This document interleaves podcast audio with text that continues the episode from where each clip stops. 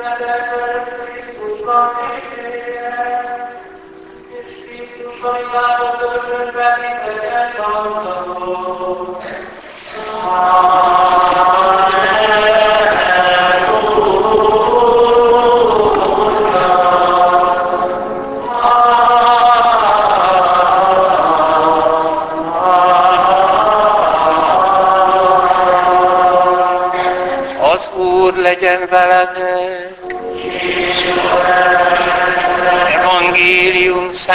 Lukács könyvéből.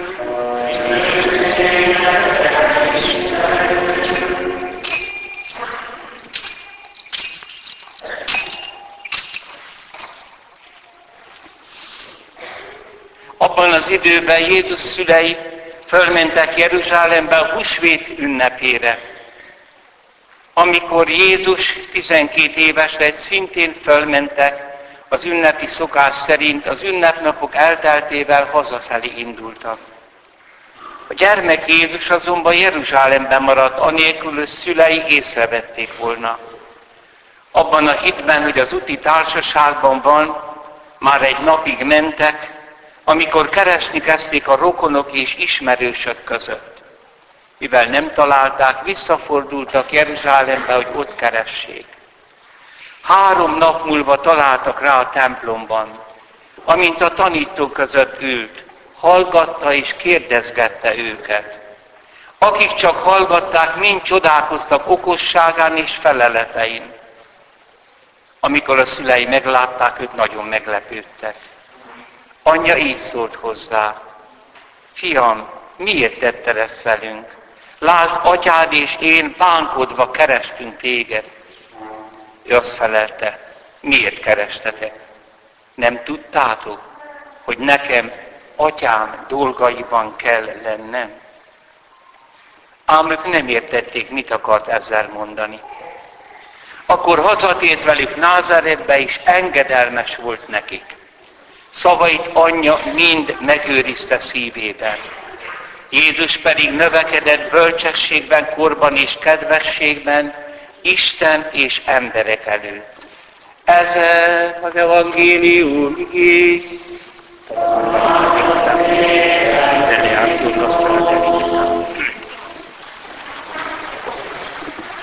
Krisztusban szeretett testvéreim, mint Isten szent és kedves választottjai, öltsétek magatokra az irgalmasságot, jóságot, szerítséget, türelmet, viseljétek el egymást, bocsássatok meg egymásnak.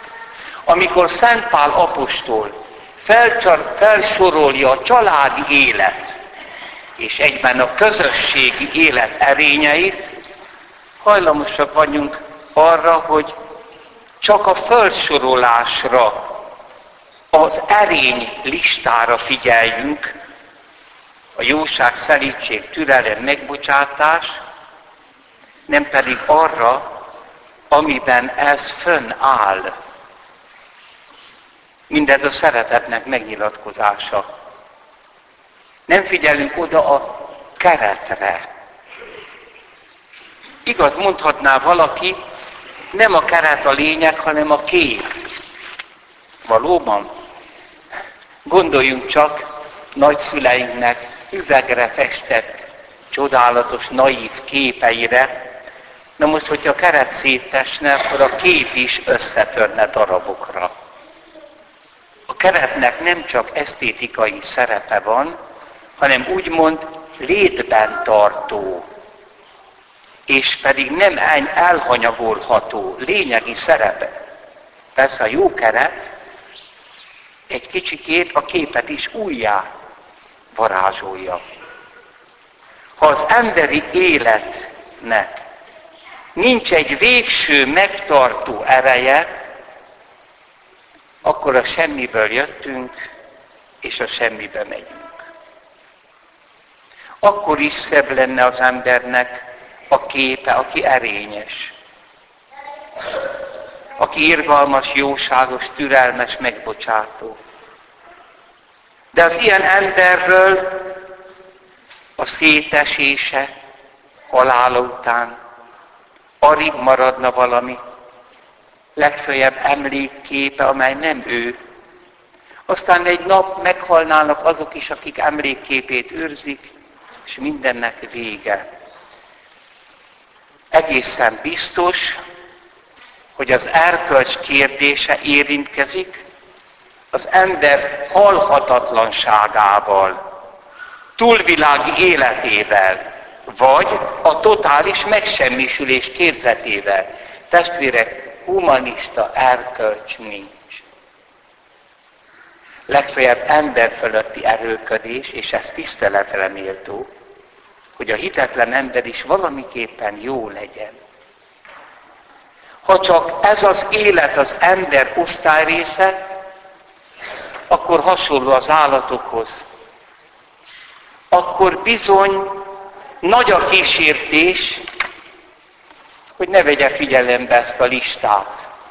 Ne legyen irgalmas, szelíd, jóságos, megbocsátó, hanem használja ki az életet. Szent Pál által felsorolt erények mind a szeretetnek a jellemzői, de melyik szereteté? Mindannyian ismerjük a szeretet himnuszt, ahol azt mondja a Szent Pál. A szeretet jóságos, ugyanez. A szeretet türelmes, vagyis szelíd.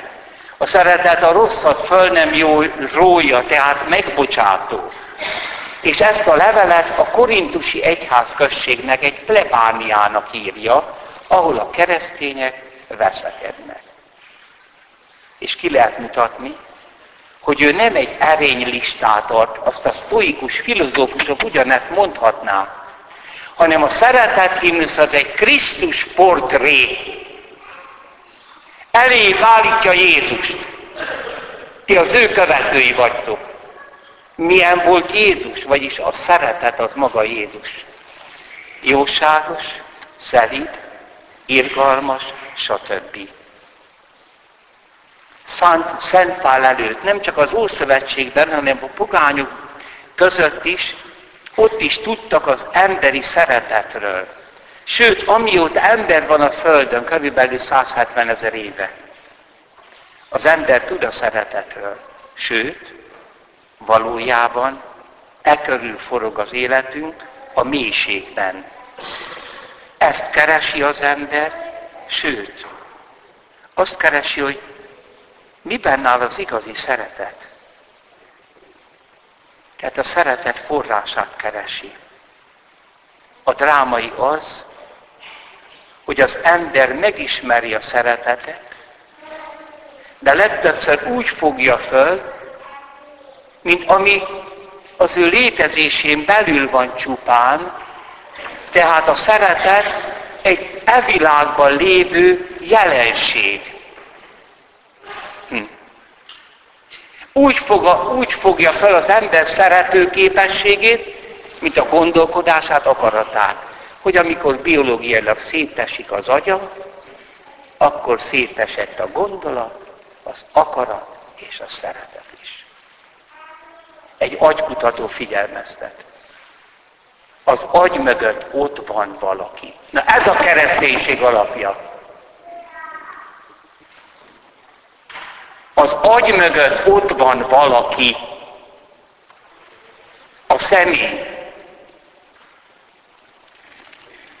Tehát úgy tűnhet az ember szemében, aki ezt nem fontolja meg, hogy a szeretet is olyan, mint az összes többi képességünk, elmúlik. Ki írja ezt a kolosszai levelet? Pál, akit azelőtt úgy hívtak, hogy Saul. A damaszkozi úton történt valami. Megtapasztalta azt a szeretetet, amely nem el világból való, de világban volt, és neki most megmutatkozott. Déli időben, amikor épp arra indult, hogy összeszedje a názáretieket, az a kis zsidó csoportot, aki a föltámadás után Jézus istenségébe, szeretetébe kapaszkodva úgymond keresztényé lett, és a halottaiból föltámadt názereti Jézus megszólította. Saul, Saul, miért üldözöl engem? Ki vagy te? A názereti Jézus. Választott edényem vagy. Vagyis szeretlek.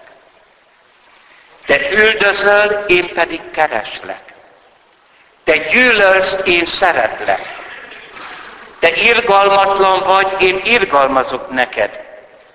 Te az én titokzatos testemet, az egyházat akarod megsemmisíteni, én meg öröktől fogva ebben a testben gondoltalak el téged, kiválasztottalak, ahogy ebben levélbe írja, hogy Isten szent és kiválasztottjai vagyunk.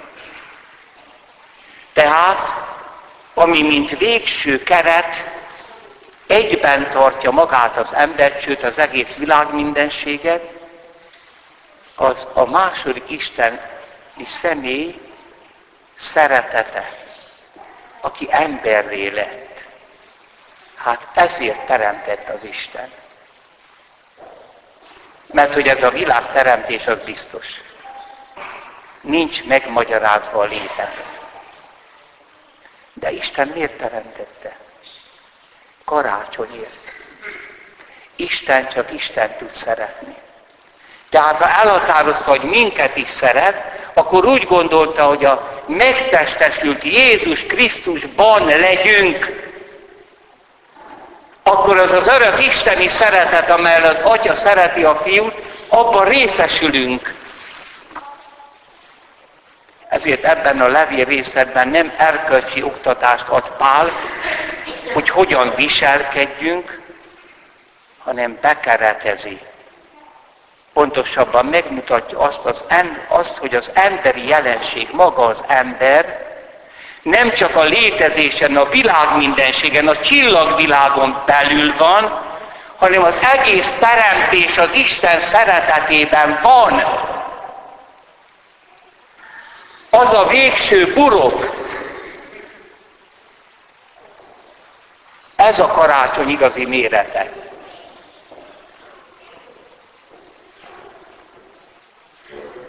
Hogy is kezdte Pál ezt az erkölcsi mint Istennek szent és kedves választottjai. Hát minden szava egy predikációt érne meg. Az, hogy mi szentek vagyunk, az nem azt jelenti, hogy olyan jók vagyunk, hanem hogy a szenthez tartozunk. Ez az Ószövetség kifejez. Egyedül Isten a szent.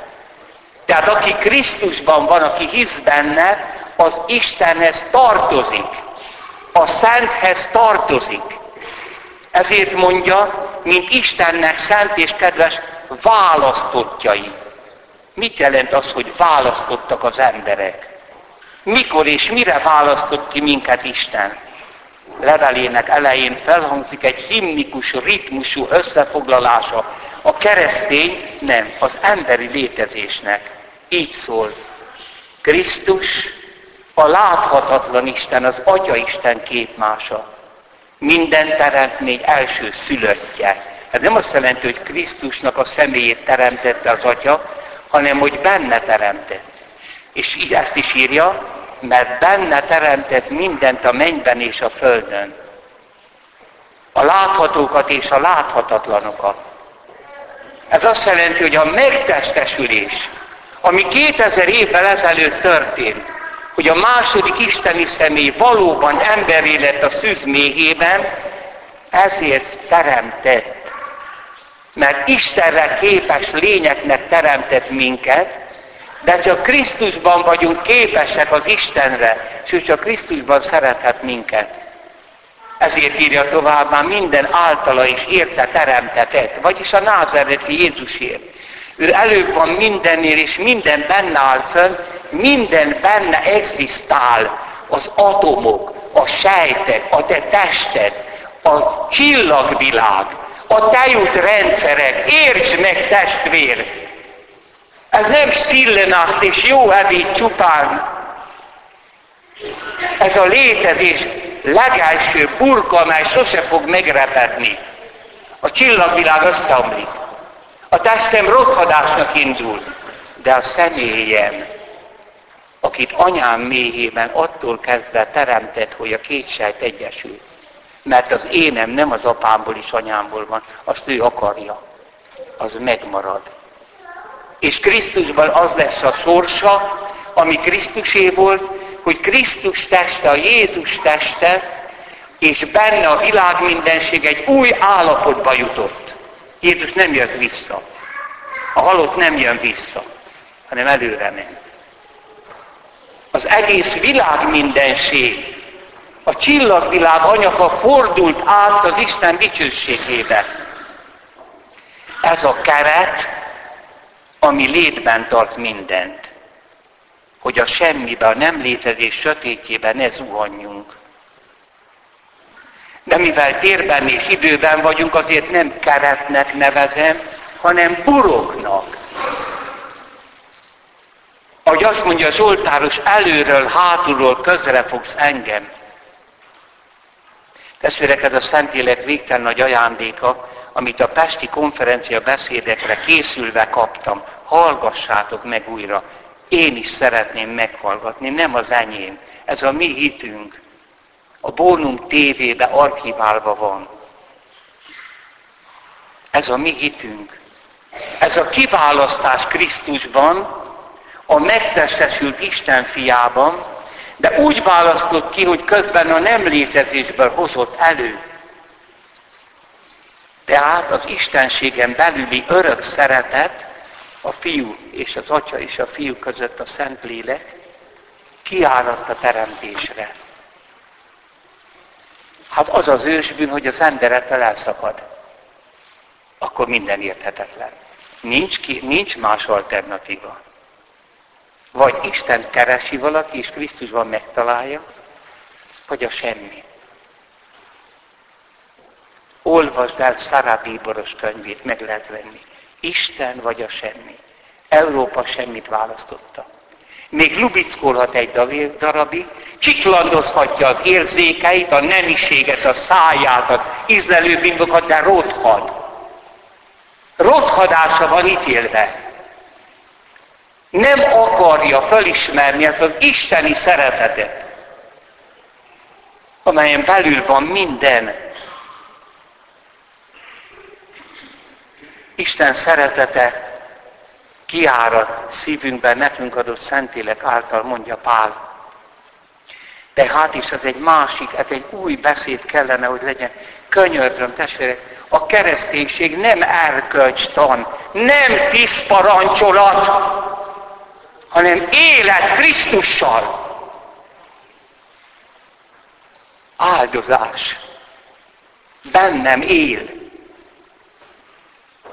Tíz parancs érvényben van, érvényben van akkor, ha megkísértetünk. De az nem élet. És itt tengődik a kereszténység. Ebből azt is jelenti, hogy amikor mi keresztények beszélünk a erkölcsi dolgokról, abortusz, házasságtörés, stb.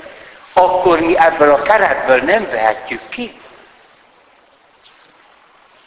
Ott van a romlás, ha már keresztények is erről össze-vissza beszélnek, akkor mint nem keresztények beszélnek, mint romlott katolikusok beszélnek, nem rómaiak. Kedves testvéreim, már a, szent, a szeretet himnusz is nem erénylajstrom, hanem Jézus portréja.